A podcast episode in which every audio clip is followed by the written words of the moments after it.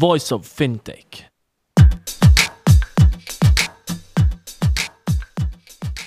Welcome to Voice of Fintech, a podcast mapping out the Swiss and global fintech scene, connecting fintech enthusiasts with startups, incubators, accelerators, business angels and VCs, and incumbents interested in partnerships. Voice of Fintech will help you navigate the fintech ecosystem. Here you can listen to the startup founder stories, what investors and incumbents are looking for when dealing with startups, and find out more about resources provided by incubators and accelerators. My name is Rudy Falat and I'll be hosting this podcast.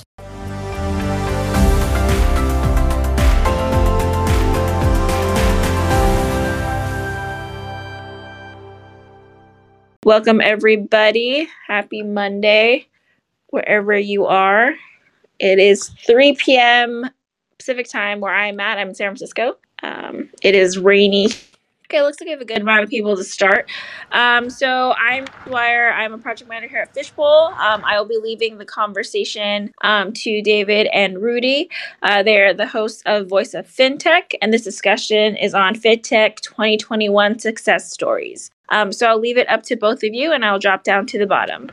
Thank you, Rachel. Thank you for the kind introduction, as always. My name is Rudy Falat. I'm based in Zurich in Switzerland. David is based in New York.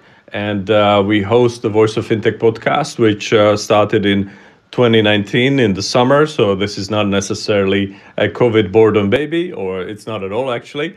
And we talk to founders, we talk to investors, corporate innovators, ecosystem hub leaders, and thought leaders around the world. So the US, of course, and Americas, and Africa, Asia, Europe, you name it. And the idea behind the Fishbowl Live is to talk about some of the so-called success stories of fintech, you know, because when you read the news about fintech, it's very often quite loaded. You know, it's always a little bit of a self-congratulatory kind of discussion. Everything is great, bigger and bigger valuation and rounds. But can you see through it a little bit? Can you see cracks potentially in the facade and maybe get ready for what's coming next? That's what we like to do here. And also, you know, it's the end of the year. So I also picked up some of the topics that may be a little bit lighter and maybe we can have a bit of a laugh. And also, you know, one last thing I'd like to say is we take fintech very broadly. So fintech, to me, is anything but life sciences. So that could be anything to do with e-commerce, with any kind of platform, any sort of business that makes money or wants to make money. So I'll hand over to David as well. A couple of words about yourself, just for people that don't know you yet. Thanks so much, Rudy. Really excited for this FinTech as we're wrapping up 2021. And it's been great here in New York the last few weeks. We got all the holiday parties. I recently was at the FinTech formal that Nick from This Week in FinTech put on, which was super fun at the Boathouse in Central Park. So, you know, a lot of highs for the year, of course, some lows, and excited to dive deep into it. My background, you know, I've been a co-host with Rudy the last couple of years, bringing on lots of great speakers to Voice of FinTech. And I work in the data, AI, ML industry. So really love everything that we're seeing, a lot of great trends. I'm excited to dive into some of these topics today. Yeah, and I just wanted to start with semi-serious topic, but also, you know, it is a big success. I mean, no doubt. It's about Nubank, right? So a lot of people heard about Nubank, and it's a Brazilian, I wouldn't even say startup or scale up. It's just the biggest financial institution out of Brazil these days because they went public and they are bigger than Itaú. So how is that possible that their initial market cap was over 40 billion? And then I think the share price jumped another 25%. So they're doing tremendously well as far as the IPO is concerned, but I think they're still not making money, right? And I think we are living in different times because back in the good old days, if you wanted to IPO a business and you didn't make money, this was an exception. Then now it seems like this is a rule. But people seem to love Nubank, and they raised a lot of money to expand to Colombia, where the founder, CEO David Velez, is from, and also to Mexico. So I'm a big fan. I'd like them to succeed, but also would like to see some of these digital banks finally turning profits. So I just wanted to ask your thoughts, David. What do you think about Nubank and jumping 25% post IPO, even though they are loss making? Well, look, I think it's great for all things in the startup market to see valuations rise. You know, a rising boat lifts all other boats, right? All startups from pre-seed to IPO. Though it also gives me pause that you see Itaú has like 10 times the assets under management than Nubank. So you start to think about these valuations. I was chatting earlier today with a fund manager who I work with quite closely in the space. And the one thing we said is, all the valuations keep coming up. Well, at one point, when will that stop?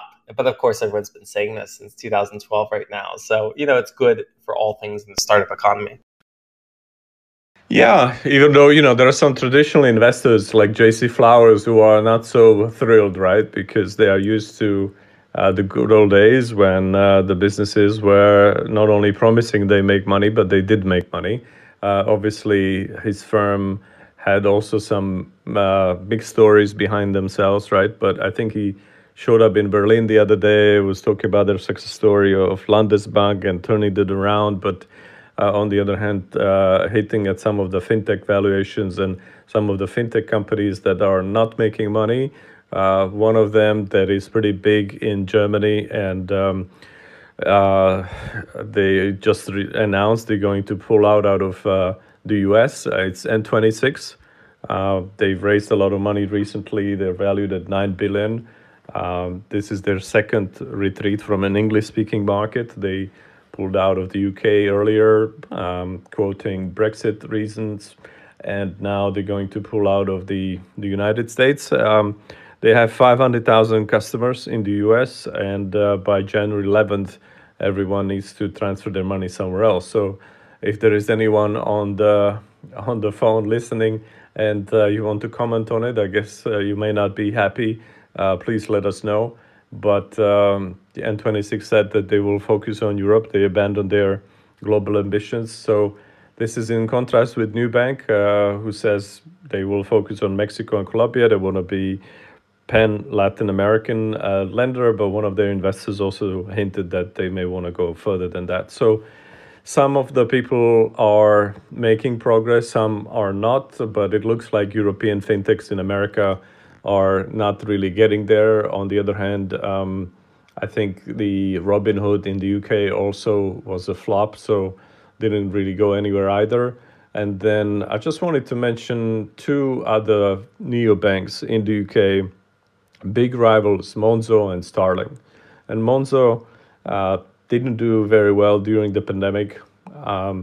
Superficial comment would be why, right? It's a digital-only bank. They don't have any, branches. They don't have legacy infrastructure, but their business model depends on credit cards, and credit cards used in foreign travel or between the UK and other countries that could be within Europe, but different currencies, and people couldn't travel, so their valuation was hit, but now they're back. I think their recent valuation following the $500 million round is $4.5 billion. So good on Monzo. On the other hand, their rival Starling, with their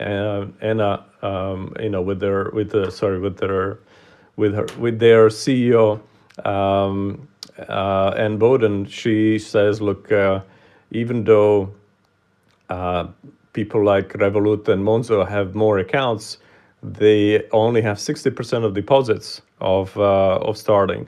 So how is that happening, right? So maybe the customers are dormant, or maybe just buy a coffee once in a while, which is probably true. So again, where I'm headed with this, it's not only about having millions of customers, but paying customers, and also what kind of customers, even though you're digital.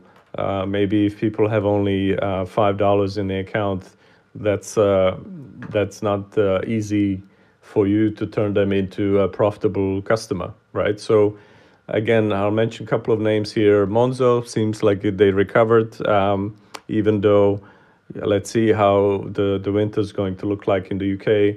Starling, I think their focus is slightly different as well. One other thing I wanted to say is they have apparently half of the market share of small and SME or small businesses, half of the market share of Barclays. And, you know, Barclays has been here for much, much longer than that Starling. So I'm a fan of Starling. I think this is it's a great story. So I just wanted to pause here. Maybe, David, you have some examples from the US, some of the fortunes of the neobanks during the pandemic, people or the companies that went up and some went down. Why do you think that is? It seems like there are wildly different success stories, and superficially, you know, they should be doing they all should be doing. Yeah, in the States, we've definitely seen some do fantastic, like Chime. We've seen some of the neobanks like Mercury Bank do very well. We've seen ones like Bluevine not do that well, mostly because of customer success. We've seen Grasshopper Bank do very well. And then some of the traditionals, even like Silicon Valley Bank and First Republic, have done very well, especially with the startup ecosystem. So you see both digital and traditional banks doing well. And I think it comes down to relationships. I think it comes down to fanatical customer success, where companies are ensuring a white glove service, whether it's through automation or whether it's through relationships.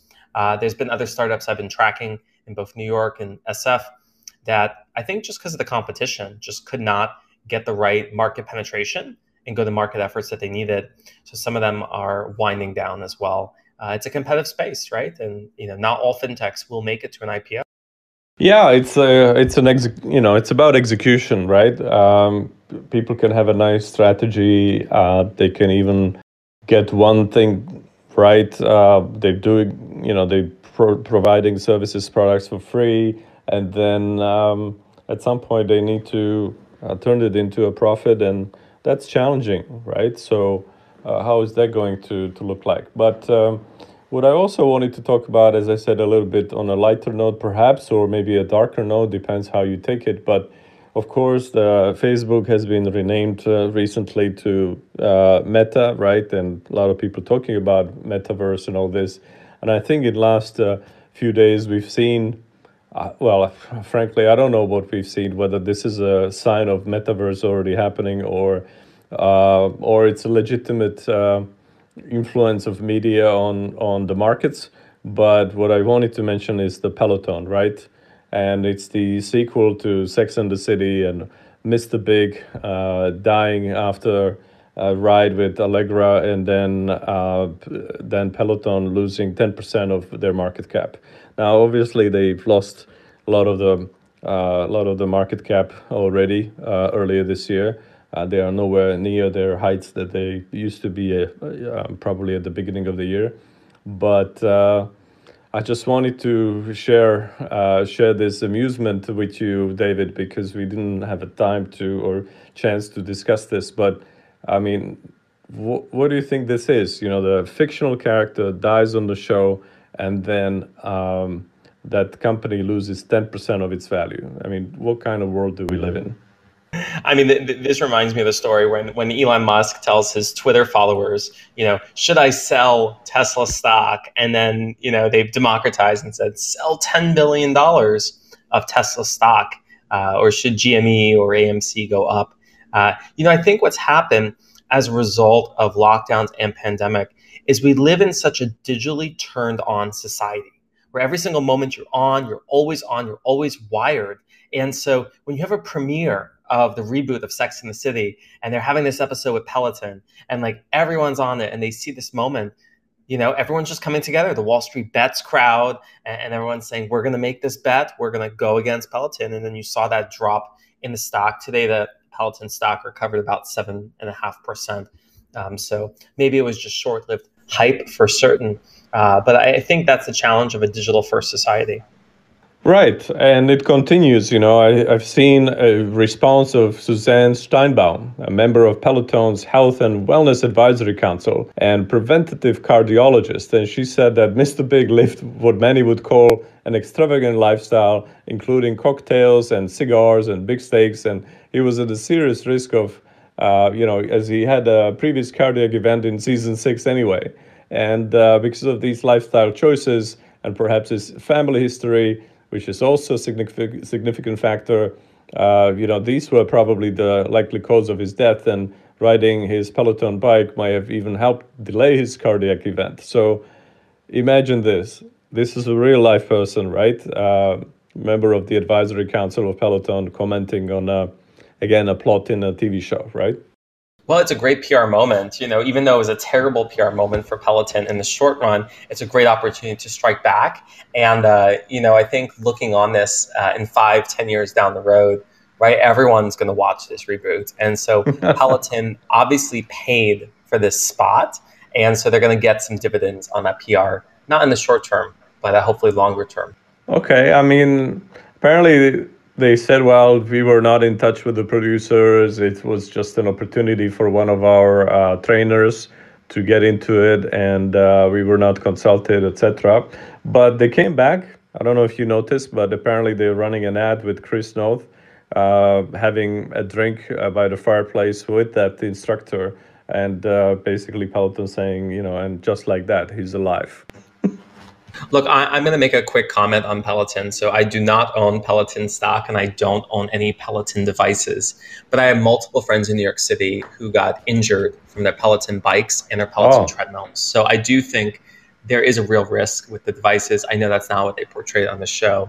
But, I just think back to NordicTrack. I think back to the days of when I owned a NordicTrack elliptical and the NordicTrack treadmills. That is all the Peloton products are, plus an iPad that gives you gamification statistics. So should the stock really be worth, at one point, tens of billions of dollars? I think that's still to be determined. Yeah. I mean, that's why I don't own it. I don't own the stock. I don't think I will ever buy a stationary bike for $4,500 and wait for it for 2 months or something. I think this is yet another discussion, right? So I agree with you, and I think on every sort of equipment you can get injured. I don't know whether this one is more or less prone to injury, maybe because you're staring at the screen instead of watching what you're doing. I don't know. Oh, I like that. That's totally right? Are we meant to actually stare at screens 24/7? You're supposed to be in your form and getting your feet and your back and your entire body in alignment. And chances are maybe you fell out of that, right? Maybe you laughed at Mr. Big's joke, or maybe someone was watching Sex and the City on the Peloton. Happened to them too. Yeah, I mean, I've seen other things in the past. You had like a big projector screen and then you were in the forest. So that's different. But all right, I mean, there was a pandemic. You could also live in a big city. So sometimes it's very difficult to run around town, right?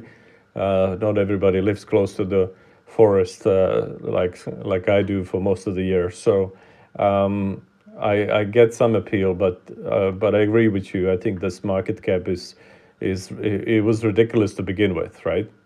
One other thing I wanted to talk about, kind of connecting the two worlds, Europe and the U.S., right? Because when you look at the U.S. and the history of the VC industry, it hasn't been a cottage industry for a long time in America. People are used to owning the shares or stock directly, not just the funds, not just saving money on the savings account like in Europe they used to until recently. But now with the low interest rates, that has changed as well in Europe. And when you look at the stats, I think that the Europe is catching up with in terms of VC funding. What I've also seen is what I like to see a lot is that fintech is at record heights this year. It's probably every fifth dollar of the VC funding around the world goes to fintech. So that's great for every founder out there in the fintech arena. But I'm glad that Europe is getting closer and closer to the US in terms of funding, because as I said, people in Europe, we're a bit more traditional, conservative, and apart from the UK, you didn't have that much direct stock ownership, and not to mention exposure to alternative assets like being even a business angel and investing in startups. So this is changing, and I don't know whether you've seen any changes in the US, and also David, you're running your own syndicate as well. How has deal making changed? Because a year ago, people were saying, even in the VC arena, to me that look, it's so hard to do deals because it's so much better to be in the room. You can read the people better and things like this. And I was like, really? I'm not so sure, right? I mean, of course, you are investing in the team, you're investing in people at the early stage, but it should be about the business, right? So are you going to that meeting to judge people by firmness of their handshake, or what's going on here? Or some other investors were saying, well, we feel like we need to do 4 times as much time on Zoom than in person just to offset this uneasiness that we haven't met in person. So what are your thoughts on remote fundraising and remote deals? So there's been a lot of acceleration of fundraising and capital, not only in the pandemic, but now in the post-pandemic world. And my experience there, so I run a syndicate called Data Power Ventures, and I'm an emerging fund manager as well. In just the last year and a half, we've done over 25 deals. Ranging anywhere from 100,000 to 500,000 of capital deployed in these North American startups. I think one thing that is being seen in the industry right now is there is, of course, more liquidity available. So people are putting money to work, and they're putting them at all stages of startups, anything from pre-seed through secondaries, right before those IPOs or SPACs. I focus exclusively on the pre-seed and seed market, and I think we're seeing a lot of startups growing with capital all over the world. Now, I focus predominantly on North America. So about maybe 95% of my investments are startups in the United States or Canada, though I do have partners who run their emerging funds and syndicates in Europe. One of them runs a fintech syndicate as well.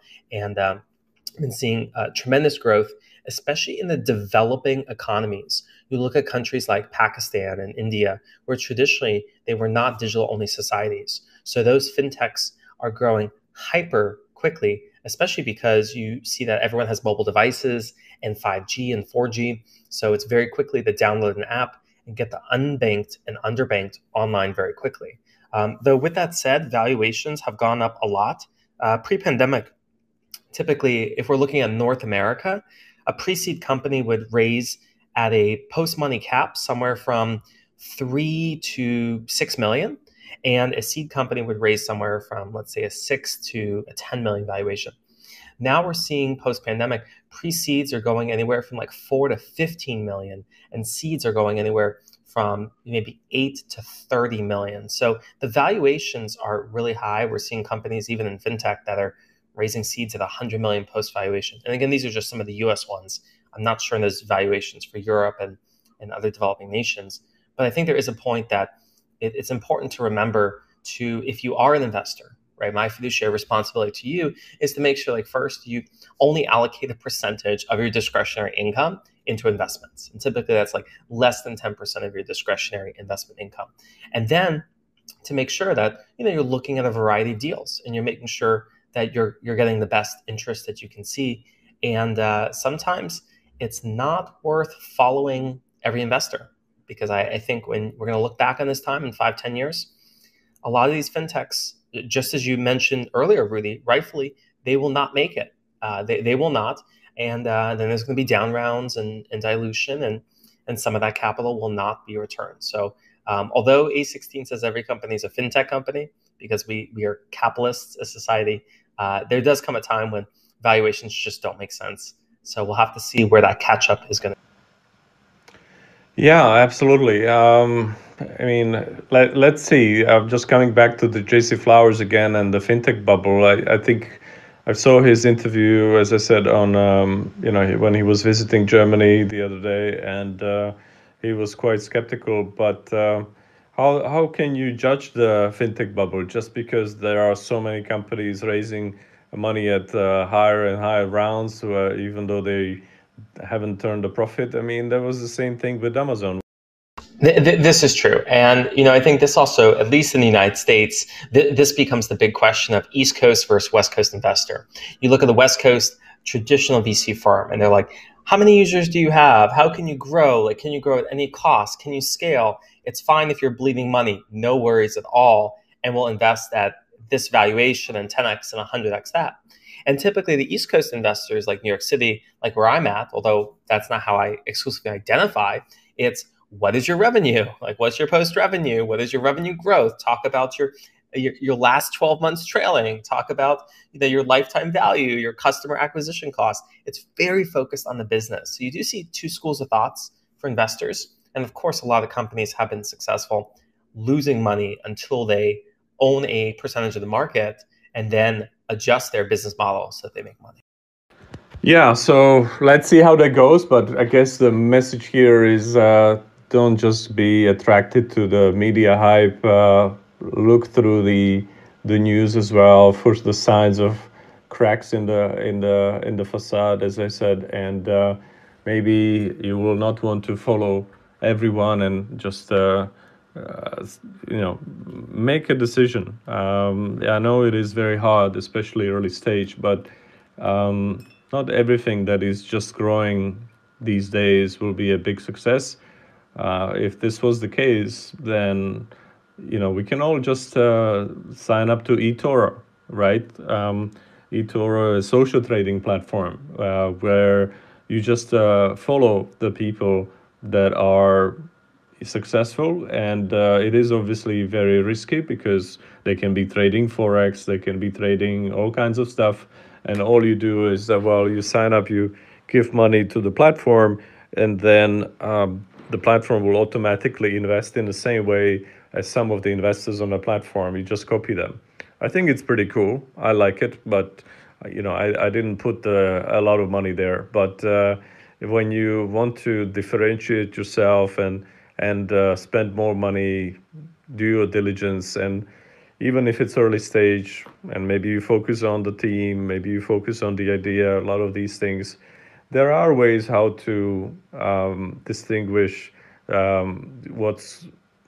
what's genuinely a great idea, great team from the nonsense. And you're also hosting your own podcast, Humane, right, David? And so I wanted to bring up again, maybe it's too obvious, but maybe it's not, a topic of AI noise. And at some point, you had all the fintech companies saying that we are a blockchain company, then we are an AI company. And I also coach the AI machine learning course of starting to at the Singapore Management University, digital transformation at the Imperial in London. And we talk about it a lot.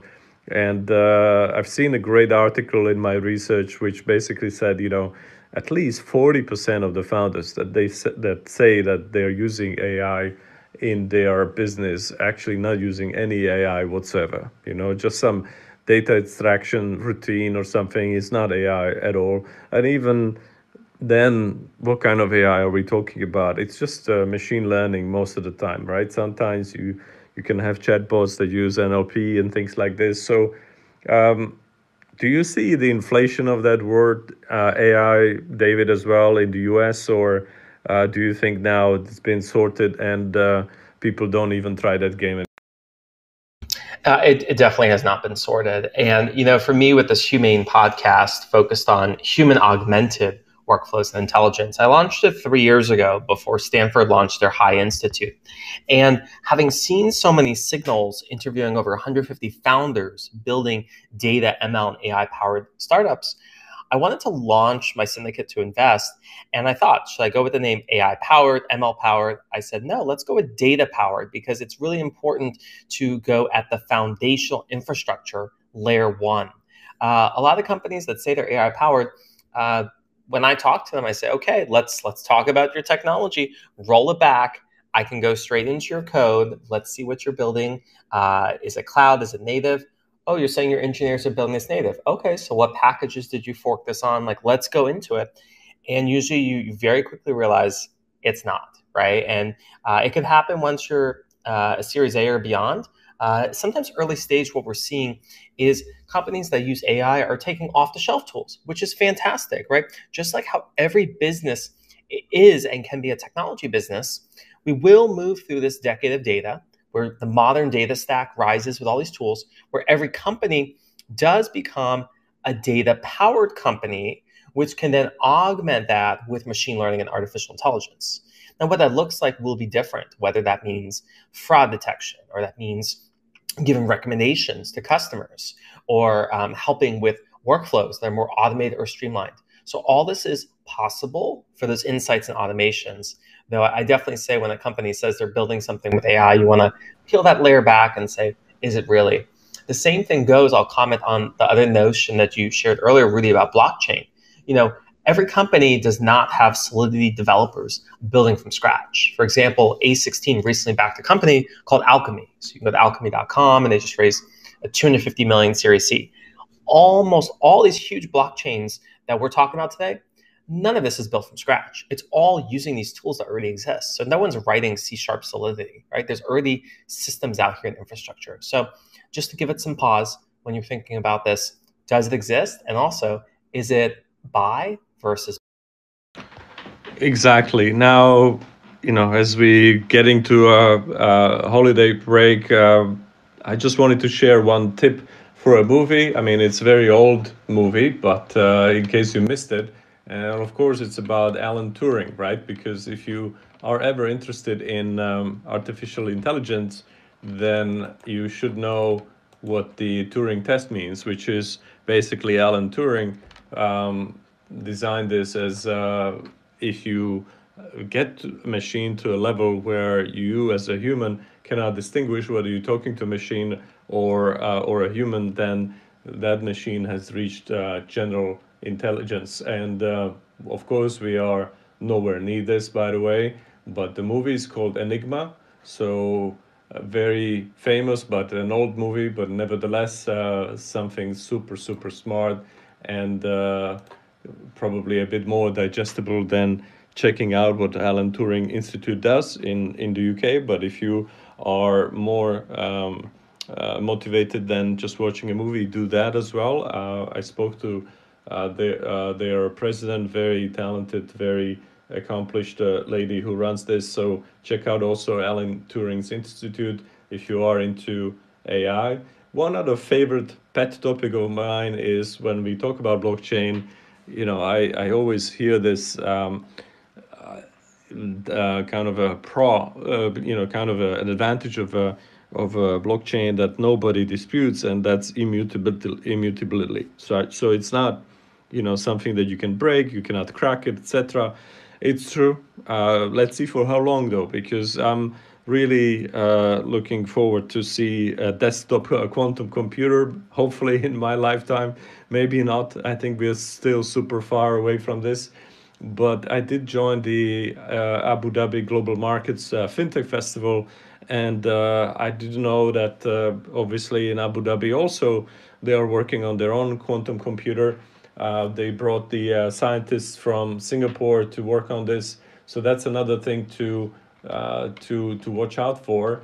And, you know, why are we so far away from getting anything useful?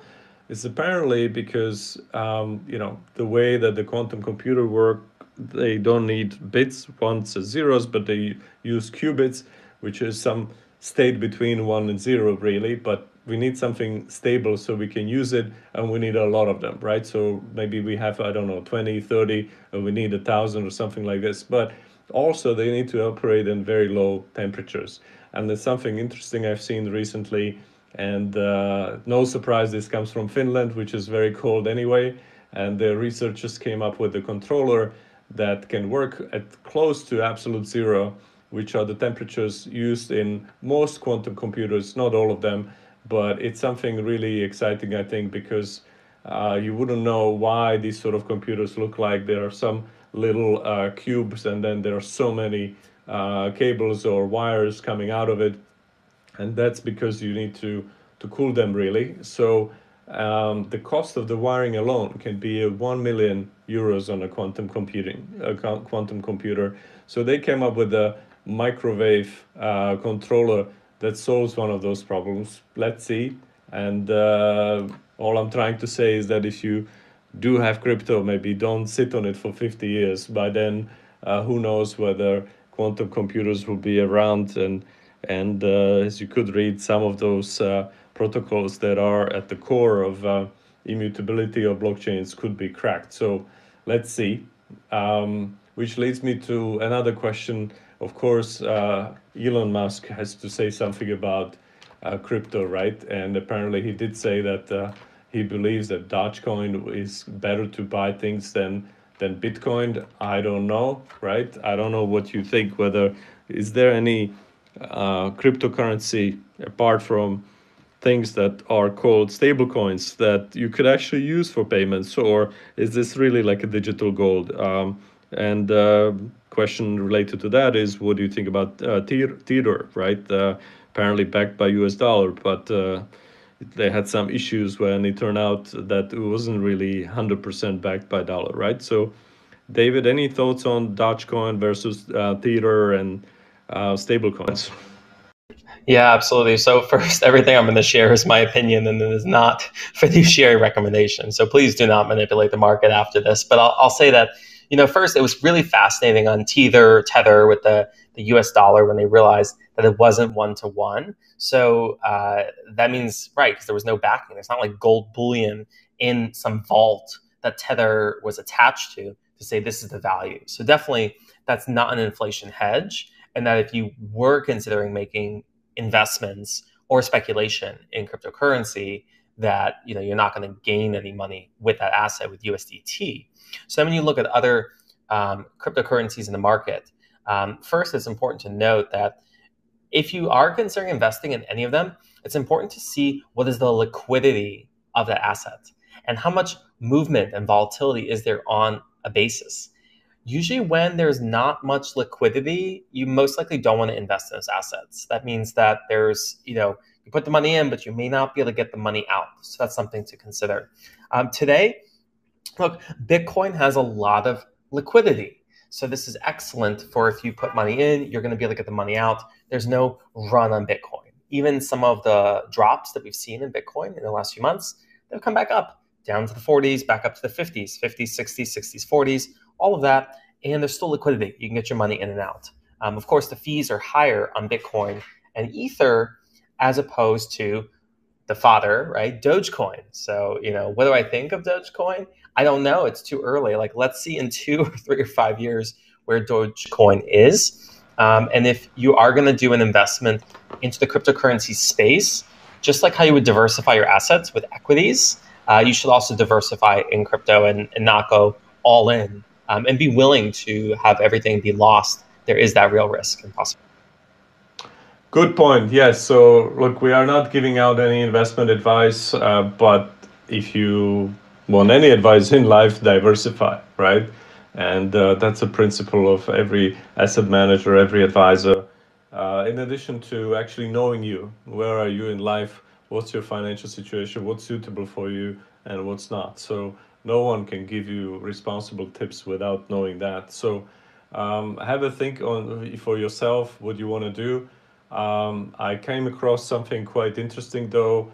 Maybe the people have too much money post the pandemic, there's pent-up demand, and there were not enough events open this year, so they maybe don't know what to do with the money. So instead of cash in little wrapped boxes or tucked inside Hallmark cards, what people are apparently doing are they are giving cash gifts in crypto or NFTs. And the way that works is that even, you know, the giver would set up a wallet for that person and, you know, put the cryptocurrency in there, or, you know, more interestingly, potentially would be NFT, so non-fungible token. Everybody is also in two different camps there. There's some big fans of this, and there are some people who are very wary of this. I mean, I like the digital equivalent of the certificate of, you know, genuine, that it's, for example, the collectible is genuine, right? So I think that is a cool thing. But the truth is, which a lot of people don't say because they see the big numbers of some crazy things reaching stratospheric valuations on OpenSea or Rarible is that actually it costs money to mint an NFT, and apparently 70% or so of these NFTs are loss-making, because it can cost up to $1,000 to mint an NFT, and there is a long tail of NFTs that don't reach that value, right? Not everybody is that lucky to sell a rainbow cat illustration for 0.6 Ethereum, or you know, or a GIF of Taco Bell's for 4 Ethereum or something like this. So just think about it when you also are an artist, and a lot of artists are thinking about this as having income directly from their art without intermediaries, which I think is great. Also, every time the art changes hands, but the truth is, it looks like with many things that the winner takes all. But apparently that's a new trend this holiday season, giving people the crypto or NFTs.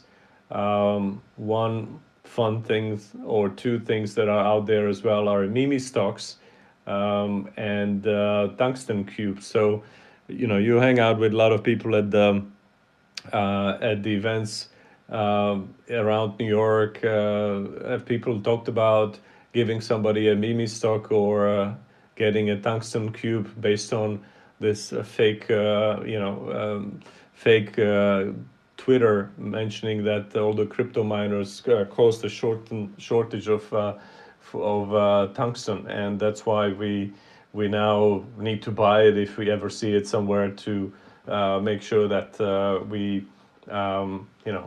make money actually in the shortage. And for those of you who don't remember your chemistry class, just like I didn't, this is a substance nearly twice as dense as lead, and the cubes run anywhere from $400 for 2-inch cube to $3,000 for a 4-inch cube. So again, something quite ridiculous, I think. But any sort of thoughts or comments that you've seen that you've heard on the ground on the fintech scene in New York, David? Well, first, you know, I'd love to have some tungsten cubes for Christmas, so feel free to send those as holiday gifts, but all kidding aside. On the NFT side, I think NFTs are definitely alive and wild. I'll be going to an NFT event. There'll be a new minting at an event this Thursday at the secret location in New York City, so I'm excited to see what gets minted from one of these companies. So they are definitely alive in the wild. But one thing I'll mention, which I hinted at a few episodes ago on Fishbowl when we were talking about fintech success and some of the critical views, is Dapper Labs and Top Shot, which is focused on basketball. And I think I went so far to say in an episode that these are going to be worthless, these NFTs. And like here we are now, like a few months later, and almost every NFT on Top Shot is like worthless. They're literally worth nothing. Like at one point they did like $300 million a month in trades for their assets. And now it's like absolutely nothing. So, you know, all I just say is while I am not a harbinger of the future, but I think there's almost no intrinsic value on any NFT other than the possibility to lock in this value. And I think they're valuable in the sense of gamification, which is why I'm excited that Ubisoft is going to bring NFTs into the game, and why I could be excited to see NFTs into like sports and competitions and leaderboards. But beyond that, you know, I think I'm more interested in things that are not tulip bulb manias or tungsten. Yeah, I mean, of course, it's not much intrinsic value, but I think it's also what you mentioned about Bitcoin. It's about liquidity, right? So if you have your baseball card and you have a hologram on the back and you want to sell it, you would have to go to some physical market to do it. But if it is an NFT, then you can sell it quite easily, right? Yeah, I think so, assuming there is a market for that. And I think one thing that Dapper Labs did with Top Shot earlier was they actually restricted trading flows to like at one point once every 15 minutes and other timeframes. So they were creating this artificial demand for the asset that didn't exist. And we're seeing that a lot also in the cryptocurrency market today with staking. You know, you'll stake a value and you'll hold it, and there'll be a period until you can redeem these rights. So it creates a pegged value that may or may not fully be there. And that's similar to what we've seen even in Web2 assets, right? When you think of stocks going IPO or SPACing, usually employees have a holdout period of, call it, 6 months or 1 year before they can liquidate that, so that there is more liquidity in the market. So when we look at all this, I think there's so much to be said. And I think the Web2, Web3 growth is just in the early days. And we've seen that with social platforms. I think, like you mentioned earlier, Rudy, in the States also, we have public.com. Public.com lets you see what other people are investing in stocks, funds, and crypto. You also have Common Stock, which lets you, follow other people making their positions and join in on them. And there's, other platforms that are bridging the gap of Web2 and Web3, everything from equities to cryptocurrency and NFT and DeFi, and we'll actually be at Data Power making an investment in one of these Web2, Web3 hybrid platforms. So very fascinating to see where the whole market lands. Wonderful. I think, yes, some very exciting things happening. Of course, it could be very Wild West because the regulators are typically behind all of these innovations, right? And there are scammers everywhere, so watch out.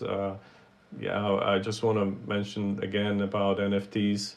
Apart from the intrinsic value, I also feel for people who do this and they don't even cover their costs, right? Because the minting cost from $1 to $900, apparently an average on OpenSea is $500. So not everybody gets a few million for their NFT. Like Jack Dorsey, Twitter founder, apparently sold his first ever tweet for as high as $2.9 million. Selling a tweet, right? Amazing. So that's on NFTs, but also what I wanted to talk about is, do we finally know who is Satoshi Nakamoto? Because who is he? Did we hear? Well, or who are they? Apparently, or who is she? Well, apparently there's been a guy for 5 years who's been saying that that's him, and he's an Australian living in the UK, and his name is Craig Wright. And him and his partner, David Kleiman, apparently worked on this. And David Kleiman is now deceased, and his estate is suing Mr. Craig Wright because they want half of the fortune that apparently Craig Wright has. So they were saying that they've formed a partnership and launched Bitcoin under the pseudonym of Satoshi Nakamoto. And then after the death of Mr. Kleiman in 2013, Mr. Wright covered up his partner's involvement. Now, apparently the Florida jury rejected claims that he did that, and he formed the partnership. So he's very happy. They dismissed almost all of the claims, but they awarded the estate of Mr. Kleiman, who lives in Florida. So next time you're down there, in David, maybe you can talk to the to his family if they let you. So the jury awarded the estate $100 million. So Craig Wright says he feels is vindicated because that proves that he is behind the Bitcoin, because otherwise the jury wouldn't award it this. Even though, he lost on this one account, but he claims that's a proof that he's behind Bitcoin.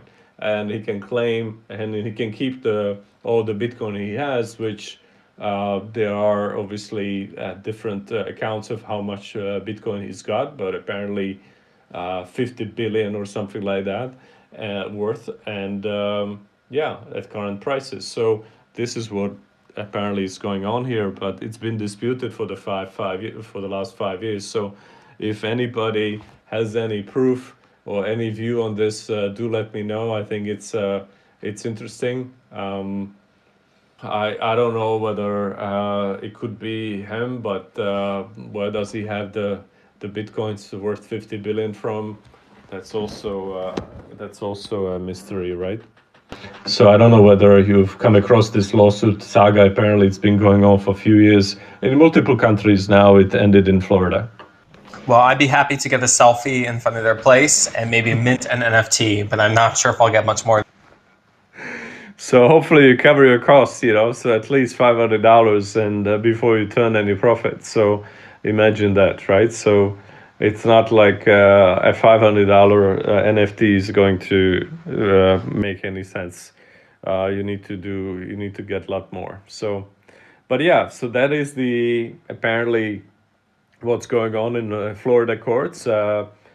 You can deduce and read to it whatever you like. This is not from some alternative media, as Kramer used to say, even on Seinfeld a long time ago, right? When he came up with something outrageous, and Jerry would ask him, so where did you see that? And he said, well, the alternative media, Jerry. So, you know, it wasn't there. It was reported on Wall Street Journal and also BBC. So take a look and look for the Satoshi Nakamoto and Florida lawsuit or civil lawsuit, and you know, make your own judgment. But if you also have any questions for us, please do raise your hand, and we're happy to hear from you. Or any suggestions in terms of fintech humor, by the way, because I was thinking about some year-end show that we could do, and I've seen the ads for Klarna that Snoop Dogg has made or other people. Frankly, I'm not sure. You know, I didn't think that the fintech advertisers were particularly funny. But if you do come across something like that, then please do let us know at info@voiceoffintech.com. Or if you have suggestions for the topics or the guests, or any sort of feedback on the live shows and how we can do this better for you. And maybe if we should bring somebody on the show as well. Who would you like to hear from live or recorded? That would be great. All right, so I think this is all we had in store for today. But as I said before, please, if you have any ideas or feedback or questions, you can reach us at info@voiceoffintech.com. You can also check out the website, voiceoffintech.com. There's at least 200 episodes there. A lot more are ready to go. From the US, from Canada, from Latin America, from Africa, Asia, Europe, what have you, all over the world. And tomorrow, or midnight your time rather, there will be an episode with a partner from Miller Thompson. We're going to talk about fintech and technology M&A. Myron, he's based in Toronto, Canada, and he advises a lot of companies in both Canada and the US. About the M&A deals, of course, as I said, but the fundraising, cross-border as well. And he's got some thoughts about American investors investing in Canadian startups, also, you know, on the RegTech, on a Canadian scene, etc. And then a couple of other great episodes, how to, for example, helping amateur sports teams to survive this pandemic and make money, how to do it in an original way. So again, everything can be a fintech if you think about it. So that's coming up in next few weeks, and happy to hear from you every time, and curious to connect with you also in the new year. So thank you, David, as well. And any final comments? This has been fun. I think it's still the early days of fintech. I think there's always a lot of great new topics we'll see moving into 2022. So looking forward to some more deep dive. So thank you so much, everyone, for joining.